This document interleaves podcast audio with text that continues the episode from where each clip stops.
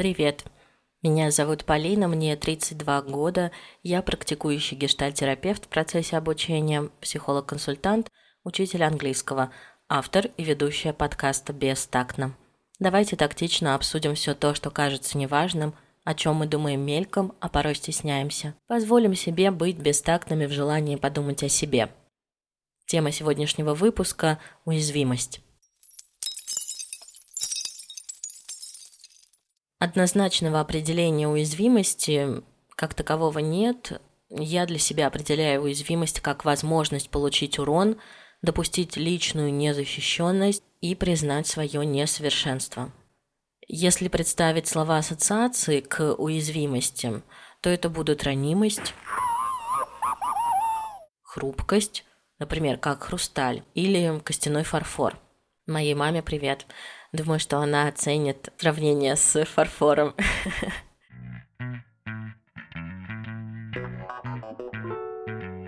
Какую часть жизни можно назвать самой уязвимой, если размышлять о возрастном интервале? Не знаю, спойлер или нет, но, похоже, в каждом из интервалов э, есть место этой уязвимости. Маленький ребенок уязвим в своей неприученности к жизни и мать выступает тем самым защитником. Родитель принимает ребенка разного, в том числе и искреннего в своих сложных эмоциях. Важная функция родителя в это время – контейнировать эмоции ребенка и называть их ему. Подростки уязвимы в вопросе самооценки и всячески стараются нарастить защиту с помощью внешней агрессивности, возможно, пассивной, реактивности их реакций – Такими способами подростки пробуют защитить себя от внешнего воздействия сверстников и взрослых. Становясь взрослыми, люди продолжают нести бремя детской уязвимости, подростковой агрессивности и становятся более устойчивыми, чтобы быть способными как можно быстрее реагировать на вызовы реальности. В условиях конкуренции взрослому нужно не только выживать, обеспечивать себя благами, но и при этом реализовывать амбиции – они позволяют пробовать становиться лучшими. Благодаря интроектам об успешном успехе взрослые загоняют себя в тупик. Не смотри, не чувствуй, а действуй. В последнее время, когда происходит популяризация психпросвета, ментального здоровья, взрослым удается замечать свои реакции, замедляться и наблюдать за тем, что происходит с ними вокруг. Но остается ли место – и время быть уязвимыми в сегодняшнем мире. Так ли легко попросить о помощи, или это будет все равно, что заявить о страхе поражения? Чаще люди склонны подавлять уязвимость. Пожилой возраст означает, с одной стороны, устойчивость к вызову внешней среды, с другой стороны, еще большую незащищенность. Люди пожилого возраста труднее адаптируются к технологиям, подвержены обману мошенников – которые давят на уязвимые точки людей, их родных. Не так часто мы можем услышать пожилого человека, который готов обратиться за помощью к родным, к чужим, к прохожим людям. Трудно и страшно об этом думать и представлять. И много грусти и горечи. Хочу верить, что чем больше взрослых людей и подростков и детей легализует право заявлять о своей уязвимости, потребности в другом человеке рядом, тем легче будет в будущем пожилому человеку тоже просить и предъявлять свое несовершенство.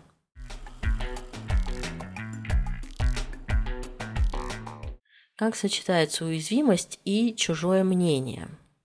Если уязвимость – это про несовершенство, то откуда мы узнаем об этом несовершенстве?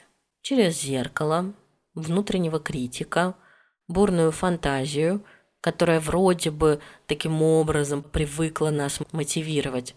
Посмотреть в зеркало и сказать «Да, мой нос, возможно, похож на картошечку, и мне с этим ок». Практически невозможно. Правда, у меня есть подруга, которая восхищается своим носиком и даже фотографирует свое лицо снизу вверх.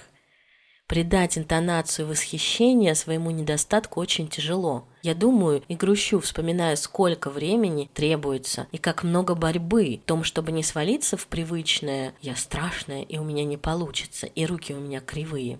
Устойчивая самооценка встречается и на противоположном полюсе «я само совершенство». Можете называть это самообманом или самоубеждением, но подобное мнение становится своеобразной защитой от уязвимости. Если я совершенная, то есть ли у меня какие-то слабые стороны? Как и заниженная самооценка защищает нас от предъявления себя миру, чтобы не быть уязвленной. Оба типа срабатывают на уход от полноценного контакта. Я вот такая разная, смотри, и в то же время настоящая. И напротив будет похожий человек с набором своих шероховатостей. Как вам общаться с человеком, который говорит, что у него все идеально? Или с тем, кто унижает себя при каждом удобном случае? Конечно, каждого из нас может мотать из стороны в сторону. Вопрос, осознаем ли мы это и говорим ли об этом.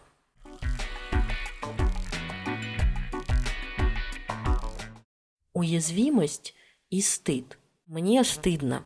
Стыдно говорить о том, что, похоже, я пока свободна на созависимые отношения. Стыдно думать о том, что, похоже, я живу непосредством. Стыдно завидовать успешным друзьям. Стыдно не принимать решение сменить работу, а выбирать жаловаться. Сколько примеров стыда. Однако заметьте, что когда мы озвучиваем стыд, живущий внутри, мы словно приступаем к той ступени, где можно говорить о своих ограничениях, желаниях, которые, возможно, пока недоступны, о своей злости и раздражении. И если заметить, что человек рядом не убегает от наших слов, что ему или ей по силам выдерживать нас такими, то это хорошая возможность сблизиться. Стыд чаще говорит голосом внутреннего критика – который вроде регулирует наше поведение, но бывает, что и останавливает от действий. В общем, стыд и про возможность встречи, и про одиночество, если решаем остаться в стыде и не озвучивать свои тревоги.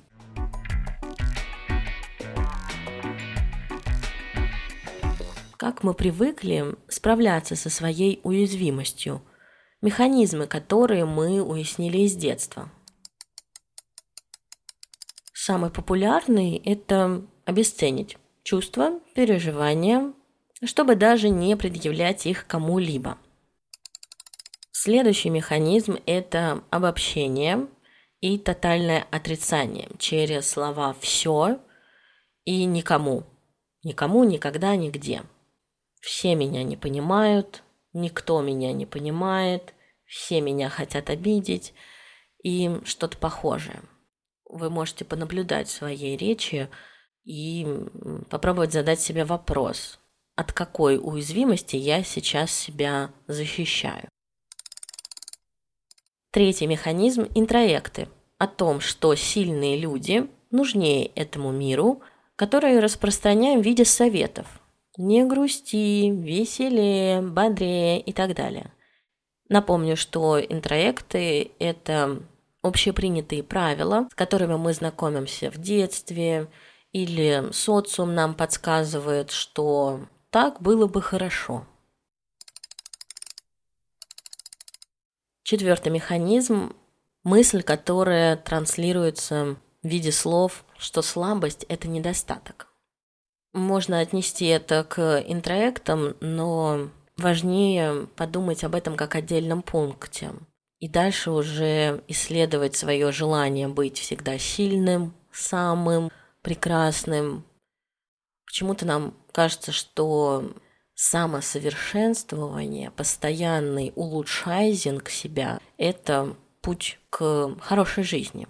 И тогда, правда, слабость будет восприниматься как э, преграда, которую нам нужно пофиксить, и чаще всего пофиксить ее не чем-то рациональным, невозможностью вернуться к своему опыту, когда мы проявляли какую-то свою силу и стойкость, да, а скорее просто как культура отмены. Культура отмены – отменить слабость. Пятый механизм – это драматизм и гиперболизация последствий. Чтобы получить внимание, сочувствие, поддержать роль жертвы из треугольника Карпмана. Опасный механизм – когда правда сложно спутать. Человек и правда сейчас резко реагирует на ситуацию, которая вызывает очень много эмоций, или это идет докручивание, когда проблема становится катастрофой. Мы для себя становимся очень красивыми, подверженными сочувствием, даже со своей стороны. Очень такое приятное, приятное состояние. Помню, что был выпуск про драму Queen, а, можно тоже его переслушать, про то, почему нам нравится иногда оставаться в этой роли. И шестой механизм, как справиться с уязвимостью, это подавить ее. Похоже, есть а, какая-то способность ее ощущать, как, например, слово колкое, которое начинает задевать, и быстренько как-то закрыть это. Можно предыдущими механизмами, да, обесценить и прочее, но вот это закупоривание порой становится очень знакомым поведением, где даже не нужно какой-то другой механизм. Мы справляемся с этим и так.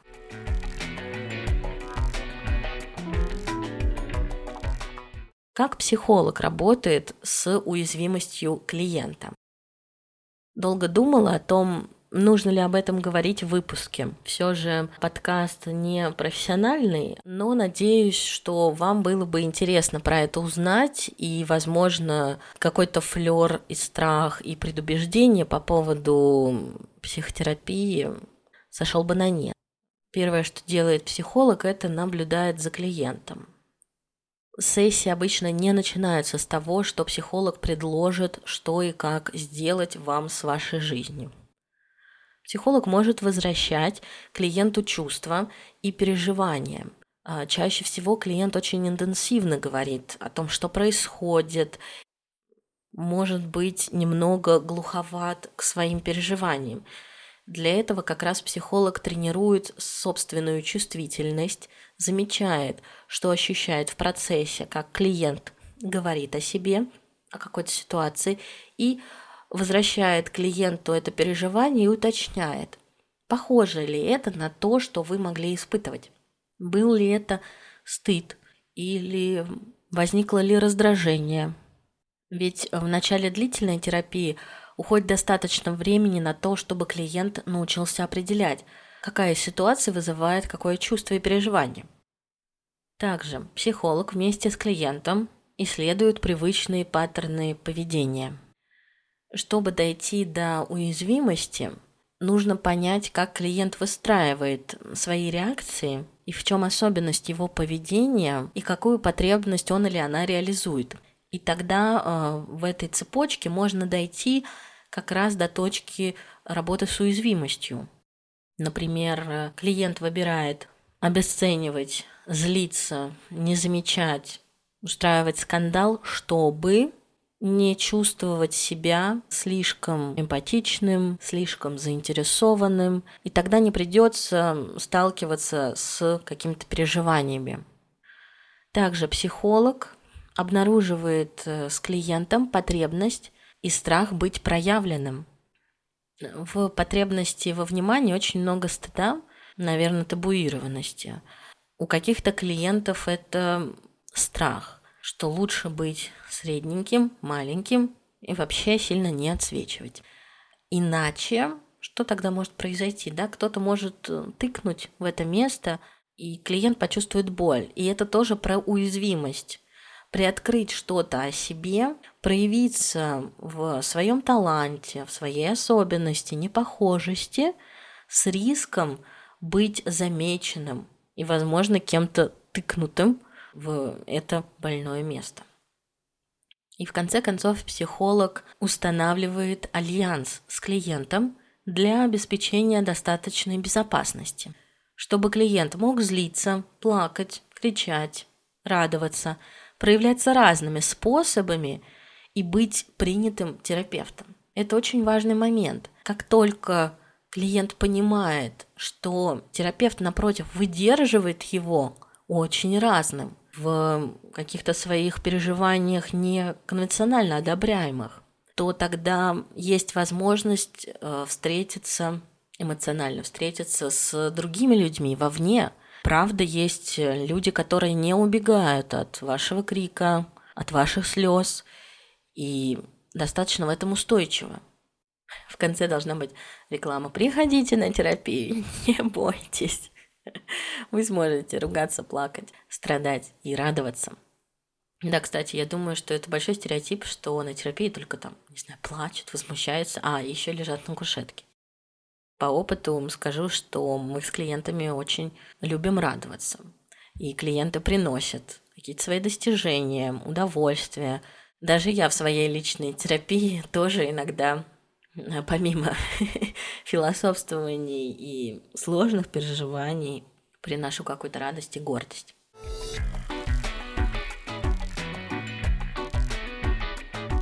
Итак, как заметить свою уязвимость и как можно нивелировать последствия уязвимости или сверхчувствительности. Помимо работы с фасилитатором, то есть психологом на личных сессиях, вы можете попробовать замечать, на что вы реагируете болезненно, замечать горечь, которая возникает при разговоре, встрече, даже во время просмотра фильма – и э, тогда станет э, проще определять эти элементы ситуации, в которых вы можете быть достаточно ранимым. Не чтобы от этого закрыться и защититься, а скорее стать более устойчивым и принимающим. Да, я знаю, вот здесь мне может быть больно, но я как-то готов здесь эту боль выстоять. Я помню, что она конечна, и я знаю, что я достаточно чувствительна. Или, правда, в определенной ситуации можно выбирать наоборот. Я знаю, что это болезненный момент, и я сейчас вот выберу такой механизм, или сдвину фокус своего внимания на что-то другое, потому что понимаю, что сейчас у меня недостаточно сил на то, чтобы как-то с этим соприкасаться. Второй способ это найти людей, с которыми вам достаточно спокойно говорить о своих переживаниях без угрозы быть обесцененным. Этот поиск э, займет какое-то время, и сближение будет постепенным. На этом пути могут быть разочарования, э, ссоры, какие-то расставания с людьми, которые раньше показались близкими. Э, возможно, эти отношения восстановятся, и вы сможете снова стать друзьями. Это движение по спирали. То есть, где есть движение вперед, назад, возврат, э, поиск влево, вправо. Траектория может быть разной. Третий вариант – это пойти на групповую терапию.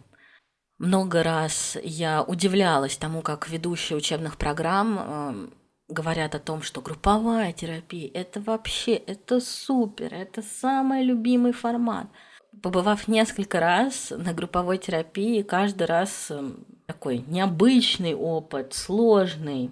А сейчас, когда я готовила выпуск про уязвимость, я правда поняла, что групповая терапия – это отличный опыт заметить свои реакции и способы общения. Увидеть другие, как другие люди реагируют на вас, на ваши слова или на ситуации, и получить для себя сочувствие и принятие себя разным или разной не только э, в общении тет-а-тет с психологом или другом вы замечаете, что вас выдерживают. Да, здесь можно обесценить, сказать, да, психологу деньги платят за то, чтобы он сидел. Да, вот э, э с другом у нас там негласная договоренность, он выдерживает мои слезы. А здесь у вас группа из 10 человек, которые выбирают этот день, это время, это место, этих людей, быть рядом и не залипать сейчас в телефоне, а как-то находиться рядом с вами, с вашими переживаниями, говорить вам какие-то слова, поддержки.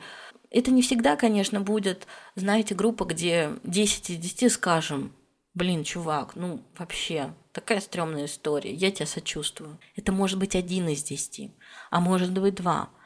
А кому-то могут эм, настолько быть сложны ваши слова и эмоции, поскольку это э, аукнется какой-то личной историей, что человек выберет, не знаю, разозлиться, да, или, э, или как-то закрыться. И тогда это скорее будет про него, а не про вашу историю, про ваши слова и ваш опыт. Четвертый способ – не впадать в фатализм от неуспешного опыта. Я теперь никогда не смогу доверять людям. Удобная фраза, много драматизма, но для меня это способ закрыться. Знаете, в старых сказках в начале была бабушка, которая открывает ставни и рассказывает. У нее было такое интро в сказке. Да не скоро сказка делается, да не быстро дело делается. Вот э, помощью таких фраз мы закрываем эти ставни и все. Больше я не чувствую. И тогда эта область тела или сознания становится очень алекситимичной, такой непробиваемой. Если человек дойдет до терапии, то очень много времени уйдет на то, чтобы простучаться в это место, которое оказалось закрытым.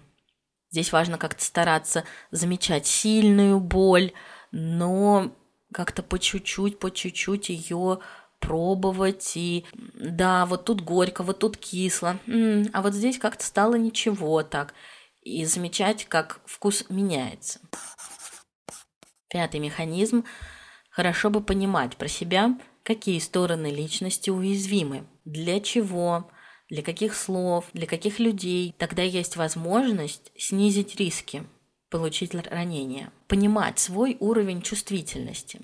Здесь важно быть аккуратным. С одной стороны, мы снижаем риск получить какое-то супер ранение, и это ок, это нормально. Например, в работе в тройке мы, правда, иногда выбираем какую-то тему Э, не идти в нее глубже, потому что сейчас очень ранимая или ранимый, и нет сил на то, чтобы справляться с этим, поэтому обсудим лишь там, одну четвертую этой проблемы.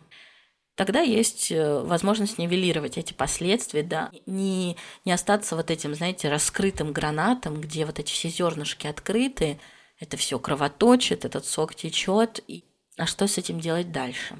Правда, с одной стороны, большая смелость, чтобы вот так вот раскрываться, с другой стороны, есть риски. Следующий способ – это если вам удается замечать ранимость других и быть бережным к чужой уязвимости, то значит вы можете с подобным же состраданием отнестись и к себе, к собственной уязвимости. Умение раскрываться несовершенной стороной сближает с другим человеком и помогает получить новый опыт в отношениях. Чаще всего э, люди могут быть очень сопереживающими э, к своим близким, друзьям, даже к посторонним, и в то же время очень жестокими к себе и требовательными. Но заметьте, если у вас есть этот скилл быть бережным к разности другого, то значит вы это уже умеете. Вопрос в том, э, чтобы на противоположной стороне расположить не постороннего человека или там не друга, не близкого, не родного, а себя. И развернуть слова, которые вам знакомы, которыми вы поддерживаете, в том числе и к себе. Ой, ты, наверное, устал, да, вот ты там столько работал. И развернусь к себе и сказать, ой, Полин, ты, наверное, устала, ты столько работала и не соскальзывать в эти. Да что ты там работала? Да ты там вообще там сидела там два часа, ничего не делала. Да что ты там? Да как ты там устала? Как-то угомоните здесь этот голос внутреннего критика и дайте пространство сочувствию.